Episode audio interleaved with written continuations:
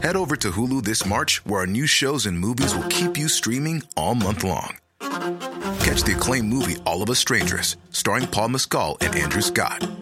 Stream the new Hulu original limited series We Were the Lucky Ones with Joey King and Logan Lerman. And don't forget about Grey's Anatomy.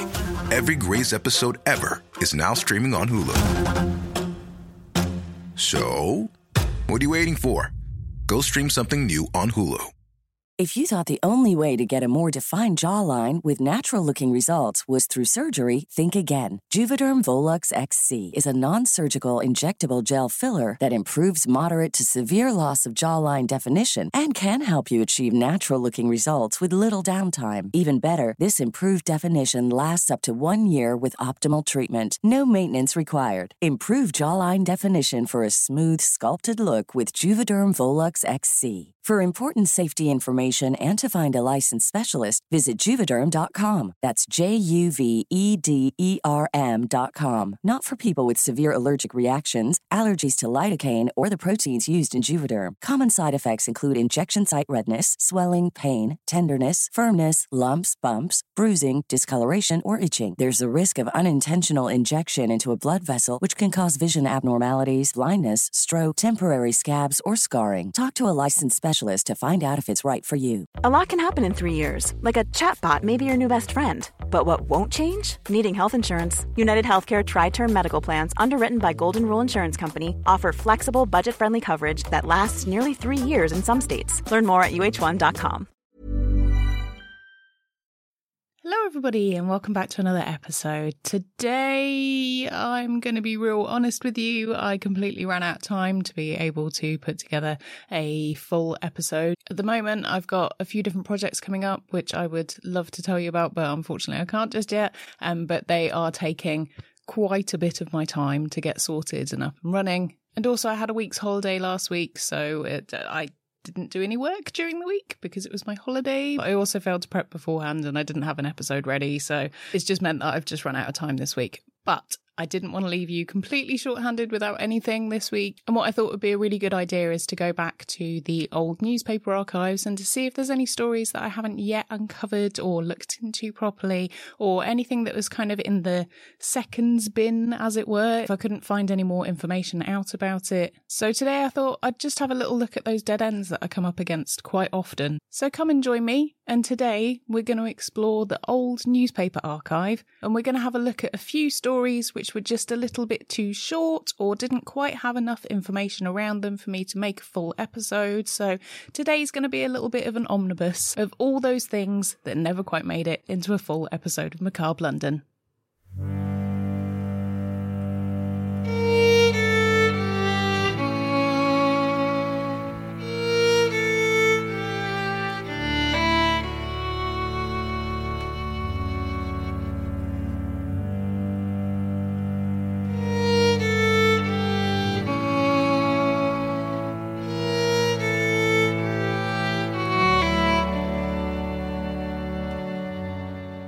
Hi, my name's Nikki. I'm your host with a silent G, and welcome back to another episode of Macabre London. If you are new around here and it's your first time meeting me, then hello, nice to meet you, and thanks for dropping by. As I said in the intro, today's episode is going to be not as comprehensive as some of our usual ones. Then please take a look at some of my other episodes because there's plenty out there to choose from. In fact, I checked the other day and we've now got a ridiculous amount of videos on the YouTube channel, some of which, if you listen to the podcast, you may not have seen before. So maybe give that a look if you haven't already. And I would love it if you subscribe, whether that be on your podcast provider or on YouTube, and come and join us in the Ghoul Gang. I'd love to have you on board. Okay, so today we're delving into my favourite place for research, which is the British Newspaper Archive. And quite often, when I'm researching for episodes, I find that some of the topics that I come across are just a little bit too short, or there's not enough research out there. And so I thought it would be really good fun to just have a look at a few of those for today. Now, the first of which, I'm just going to get my trusty iPad ready. This thing is absolutely ancient. Now, reading from these things is always good fun because sometimes they're really just not very well transcribed at all. And you'll be able to see that quite often, if you're watching the video here, you can see that actually they're really not transcribed very well. And uh, quite often they're quite blurry and difficult to read. So hopefully we'll be able to make it through without too many problems.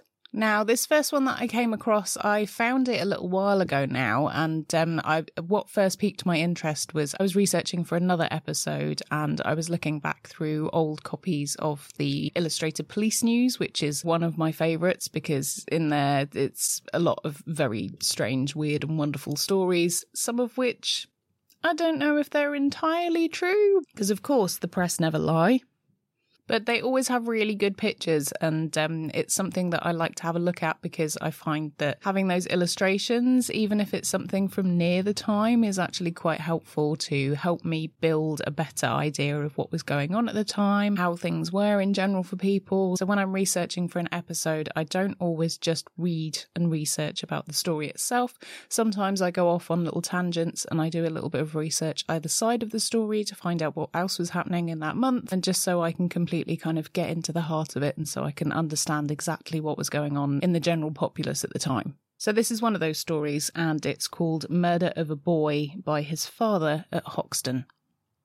Now, apologies if you're watching the video version of this because I am going to be looking down quite a lot because I am going to be reading from my iPad, so apologies for that. Part of the following matter appeared in our fourth edition of last week, but it will be necessary for the better understanding of the case to subjoin the report of the prisoner's first examination. On Wednesday afternoon, the Clerkenwell Police Court was crowded to hear the examination of Richard William Woolcott, a cabinet maker of 2 Crescent Place, Whitmore Road, Hoxton, who was charged before Mr. Cook with murdering his son, Thomas George Woolcott, between 9 and 10 years of age by drowning him in the Regent's Canal on the night of Tuesday. The prisoner is a thin, short man and seemed to treat the matter with the greatest indifference. Now, I'm not sure if it says here director or counsellor because this this bit hasn't been copied correctly, but um, somebody by the name of Allen of the Associate Institute for Improving and Enforcing the Laws of the Protection of Women and Children was in attendance on behalf of the Society. John Keith Pritchard, a lad about 16 years of age, said, I reside at 10 Limehouse Fields. I am an apprentice and I do not know the prisoner. Last night, between 8 and 9 o'clock, I was walking along the towpath of the Regent's Canal. I saw the prisoner kneeling down by the edge of the water under the new North Bridge. I passed on, and I did not take any notice of him until I turned round and saw him looking round in a strange manner. The prisoner then appeared to be picking up stones. Thinking his conduct strange, I went back and asked him what he was doing. Was he drowning a dog? And he said, No, there is a boy in the water. When I passed, I saw no boy in the water, but when I returned, I saw one, and he was near the shore. I pulled my coat off and tried to pull him out, the prisoner asked me if I could swim, and I said I could not. The prisoner said to me he can't swim because his legs were tied. We tried to get him cut, but we could not. I got my handkerchief around the back of his head and pulled him nearer the shore. When the boy went under the water, I said to the prisoner, You had better go and fetch the drags. I did not hear any screams either before I passed the prisoner or when I went back to him. We got the drags and began dragging about when a barge came along and disturbed us, and by that time a police constable came up. As we were going for the drags, he told me that the boy was his son. I afterwards asked him how it was that his son came there. He said he had sent him for some sugar two hours before and had gone there to look for him. The prisoner had a pair of slippers in his hands, and he said they belonged to his son. He said the slippers fell off his son's feet as he slipped into the water. I'm not quite sure how he would know that if he didn't see him fall into the water. Police Sergeant Herbert Starramore, at least I think that's what it is. It's very, very blurry now. I don't know if you can see this at all on the screen, but it is very blurry. I am struggling to read it. Police Sergeant Herbert Starramore said, I was on duty in New North Road last night about 10 minutes past nine. I saw a mob of persons on the bridge, and from what I was told, I went to the lock house on the towing path of the Regent's Canal. The prisoner was there, pointed out to me as throwing his son into the canal. This morning, about six o'clock, I commenced to drag, and at about quarter past eight, I pulled the body of the boy up, which was taken into the boat by the last witness. The slippers produced, the prisoner pulled out of his pocket a piece of cord, some keys, and a packet containing half a pound of sugar. Police Constable Bradshaw said about 10 minutes to 9 last night, I was called to the lock house and was told that a man had thrown his son into the canal and drowned him. The prisoner jumped up from a seat and said, I am the man, and if you go down there, pointing to the water, you will find him. George Jeffrey of 2 Crescent Place, Whitmore Road, said, I know the prisoner by the residing in the same business as I do. I know his son, Thomas George Walcott, and I have seen his dead body at the dead house. I believe the boy's mother is dead and that the prisoner is married again. Ooh, the plot thickens. Mr. F.J. Backnell, surgeon of the North Division of Police, said I was called this morning to the dead house of St. Mary's, Islington. I saw there the dead body of a boy apparently about nine years of age. He had evidently been dead from eight to ten hours. I cannot speak positively to the cause of death, not having made a post mortem examination, but the body appeared to have been in the water. The present appearance is that of death from drowning. By Mr. Cook. I did not observe any external marks of violence. The body was well nourished. Now, what's happened here on the uh, on the print is that it's got very smudged, and it looks like another piece of newspaper has been put on top of it, and then it's got other print on it, so it's a little bit difficult to read here. So I'm going to do my best to try and put together something from from what's left in these little smudgy bits of ink here. An inspector said that he had a sergeant in attendance who took the charge and who could something only to the fact that when it was read over to the something something, he denied it. Make of that what you will. If you have any ideas and you're watching on YouTube and you want to leave a comment about what you think some of these sentences might be, then feel free. I would like that very much. Mr. Cook remanded the prisoner. The prisoner, with the greatest concern, said, Let my wife have the keys, the knife, and the sugar that were found on us. Mr. Cook said, Something, everything, with the exception of the keys, must be kept by the police. The prisoner was then removed. The coroner's inquest. The adjourned inquest upon the body of John Thomas Walcott, aged nine years, who met with his death by drowning in the Regent's Canal, was resumed on Monday afternoon at half past two before Dr. Lankester at the King's Head Tavern. Something Road, King's Road, I think.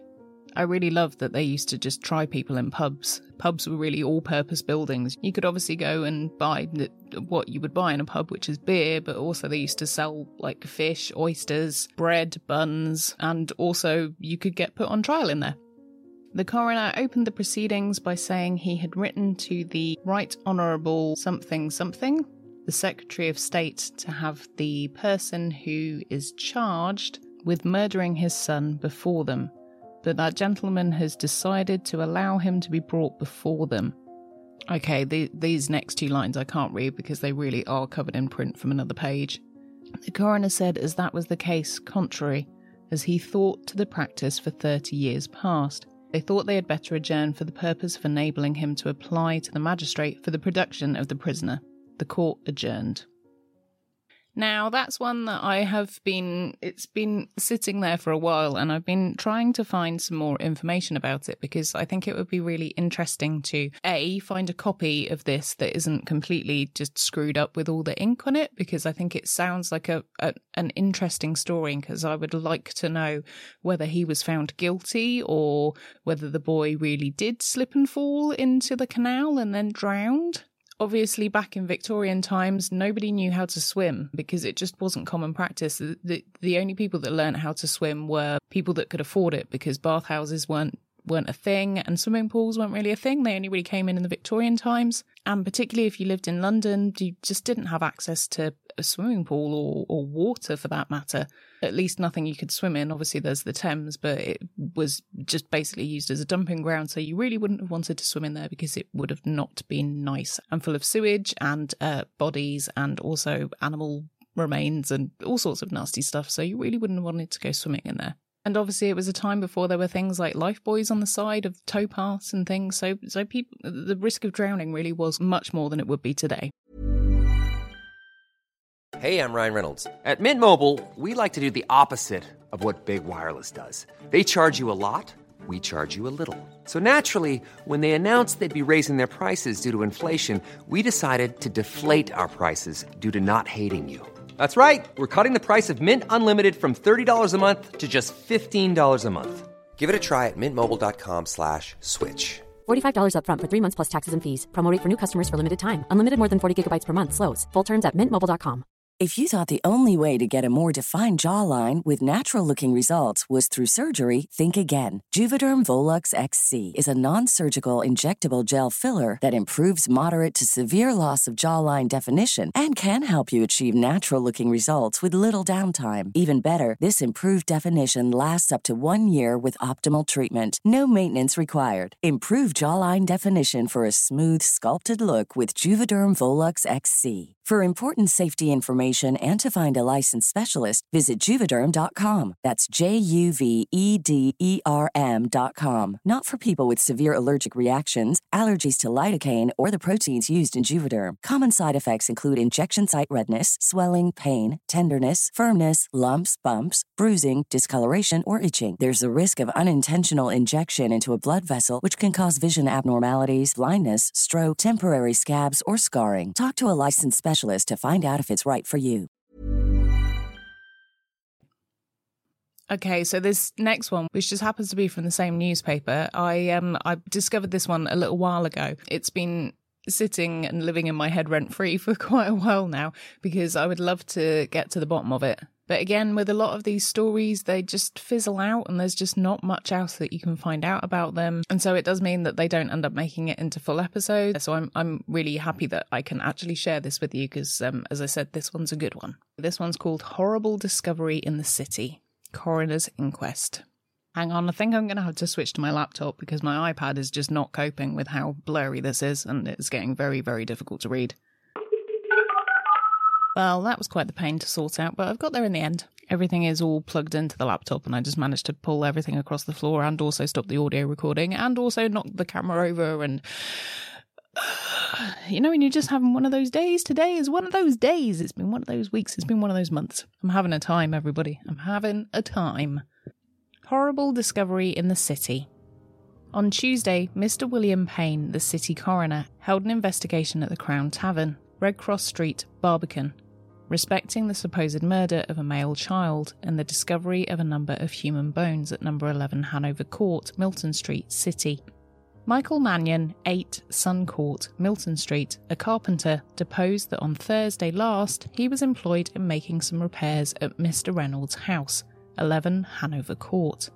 In the rear of the house, he observed that the pavement wanted to be repaired, and he went to look for a stone for the purpose of settling it. In the cellar, close by the stairs, he observed a stone some 16 inches long by 9 broad, and thinking it would suit his purpose, he struck it, preparatory to pulling it up. To his surprise, he heard a hollow sound. He did nothing more then, however, but he went away. In half an hour, he decided to go back and lift it up. With some tools, he lifted it up and removed it. The place was dark. He put in his hand and placed it on something cold, which he found to be the head of a child. He left it then and got a light, and then he saw the naked body of a child laying on its back. He did nothing further then. The following day, Friday, he told his employer, who had the contract for repairing the house, and the police were communicated with.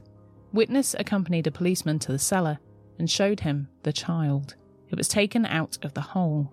There was something fastened round the child's waist, and the legs were tied together. They dug down about two feet and found a quantity of bones. There were legs, arms, and bits of skulls. Dr. F.H. Simpson, police surgeon, said he had examined the body. There were wounds on the right side of the head, and there was another wound on the left. The latter wound was nearly three inches long. The scalp was parted from the bone, and the skull was fractured. In his opinion, the child must have been dead only a week when it was discovered. The cause of the deceased death was, in his opinion, the extensive injury to the head. Mr. Thomas Reynolds, 11 Hanover Court, City, deposed that he was an undertaker and that he had lived at his present residence for 14 years. The cellar in question was open to all in the house on account of the dustbin being there, he could not say how the body came there. The street door opened by a string. He put all stillborn children that he got into shells for burial, and he could show by receipts, which he handed in, that he paid the fees for burying such children. Since the discovery had been made in the cellar, the door had been nailed up. Sarah Kelly was then called. She said she was a widow living at 50 Regent Street, Lambeth. She was recently absent from home, attending her daughter Elizabeth Beckley, who was married last year to a carman living at 62 Long Alley Bishopsgate. Mrs. Beckley was confined on Saturday fortnight. Witness was present, and so was a doctor, and it was a male child and was born about half past one in the morning. It lived till half past six on Saturday evening. The doctor saw the child during the day. It was convulsed at times, but the doctor said, While there is life, there is hope. Witnesses identified the body found in Mr. Reynolds' cellar as that of her grandchild. She knew the flannel. When the child died, it was laid out, and the father got an undertaker who came and measured it and took it away on Wednesday week. Joseph Beckley, a carman, said that he was the father of the child. After the death, he went to an undertaker who asked too much, and then he asked a friend who buried his children. The friend told him Mr. Wicks, he went to Mr. Wicks, who sent him to Mr. Reynolds, to whom he then went. Mr. Reynolds was not at home, he was in a public house. Witness told Mr. Reynolds that he had a child dead that he wanted to get buried. Do you want to make a funeral of it? Mr. Reynolds asked. Witness said, No, I'm only a poor man and my money ain't much. Well, said Mr. Reynolds, I'll do it without a funeral for 11 shillings. On the Wednesday, while Witness was out, Mr. Reynolds took away the body in a shell. Witness got a receipt from him as follows Received of Mr. Beckley 11 shillings for the expenses of his child's funeral. March 13th, 1868. T. Reynolds. Joseph Falk, detective of the City Force, said that he went to number 11 Hanover Court and in the cellar he found a hole. It appeared to have formerly been a sort of well, bricked round and filled up. He had it dug out and discovered a quantity of pieces of skulls of children. He afterwards saw Reynolds at Moor Lane police station and told him the body of a child had been found in his cellar. He said he knew nothing at all about it, and that he had not got a stillborn child to bury for at least 10 or 12 months. Witness eventually succeeded in getting the receipt signed by Mr. Reynolds. The coroner asked whether the police thought they could get evidence to alter the complexion given to the case by the evidence of Mrs. Kelly. Detective Falk said that he didn't think that was likely. He heard that the child died in the arms of a respectable woman named Jones, who was not, however, present. Dr. Simpson said that he would modify his first evidence from what he heard. It appeared that the child had been dead longer than he supposed, and it was just possible that the effusion on the head, where the injuries were, had been occasioned by the pressure and the lapse of time, but the broken rib could not have been post mortem. The coroner asked whether the broken rib could have been the cause of death. Dr. Simpson said he thought not. Dr. Flack said that he would attribute death to debility or exhaustion from convulsions. The coroner said that it was satisfactory to find the case so far cleared up, for at first it seemed as if a very foul murder had been committed. The conduct of Mr. Reynolds could not be dealt with by the jury, but nothing could be more reprehensible. This case showed what facilities such a disgraceful system would give for the disposal of murdered children. A juror said that the court ought to recommend that the police should deal with Mr. Reynolds. Inspector Kilby said that the facts would be reported to the commissioners. The jury then returned a verdict of death from exhaustion arising from convulsions from natural causes. A quantity of the bones found in the hole in the cellar were produced and examined by Doctors Simpson and Flack. They found that the remains of at least four children were in the parcel. Some bones of animals were also amongst those of the children. It was supposed to be useless to attempt to go into the case of the children, the portions of whose skeletons were discovered. Let's just take a moment to unpack that one, because what they're saying there is that actually they didn't care about those children, and I think that's because they were poor. And what we have to remember as well is that the Victorians weren't strangers to death. Children died all the time, and it was not uncommon for it to happen. But it seemed like Mr. Reynolds, who was meant to bury those children properly and, and look after them and, and care for them in death, he didn't do that. He just took the money and buried them in his cellar and nobody seemed to be upset or annoyed by this. The families understandably were, but nobody else seemed to care. And ever since I've read this story, it's just been stuck in my head and I can't get rid of it because it just seems like nobody cared about those kids. Now, personally, I don't like children. They're not my bag. I would I would rather not but it seems like the main point here in the in the case of well it didn't even go to trial because nobody seemed to care that much was that it just didn't really matter Sorry, today has been all about child murder. I didn't mean it to be, but sorry. But hopefully, that was an interesting insight into uh, the things that sometimes don't quite make it into full episodes, and I hope you enjoyed that. If you like this kind of thing, I tend to do more this style of video on my Patreon. So if you enjoyed that and you want to see more of it, there's quite a few of them on there as well. I'll leave a link for it in the description so you can take a look if you'd like to. And huge thanks for even considering doing it. It just means the absolute world, and um, I'm really, really thankful if you support me. It's really kind.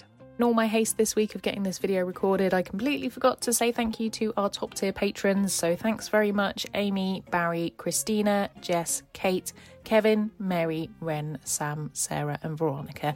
You're the absolute best. And thanks to all our other patrons too. You're also the best. Thank you. Okay, I've got to dash off and edit this now because it's got to be ready for tomorrow. So I'm going to zoom off. Thanks for joining me. I'll be back with a normal full length episode in a fortnight. Just need a little bit of time to get my head around a few things. And all that leaves me to say is I've been Nikki Druce, and I will see you ghouls next time. I still haven't got nails back. They're coming back, I promise. I promise.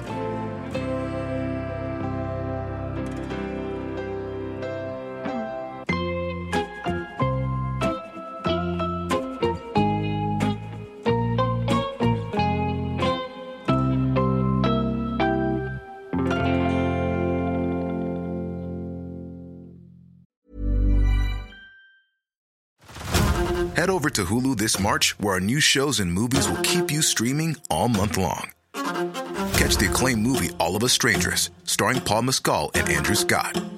Stream the new Hulu original limited series We Were the Lucky Ones with Joey King and Logan Lerman. And don't forget about Grey's Anatomy. Every Grey's episode ever is now streaming on Hulu. So, what are you waiting for?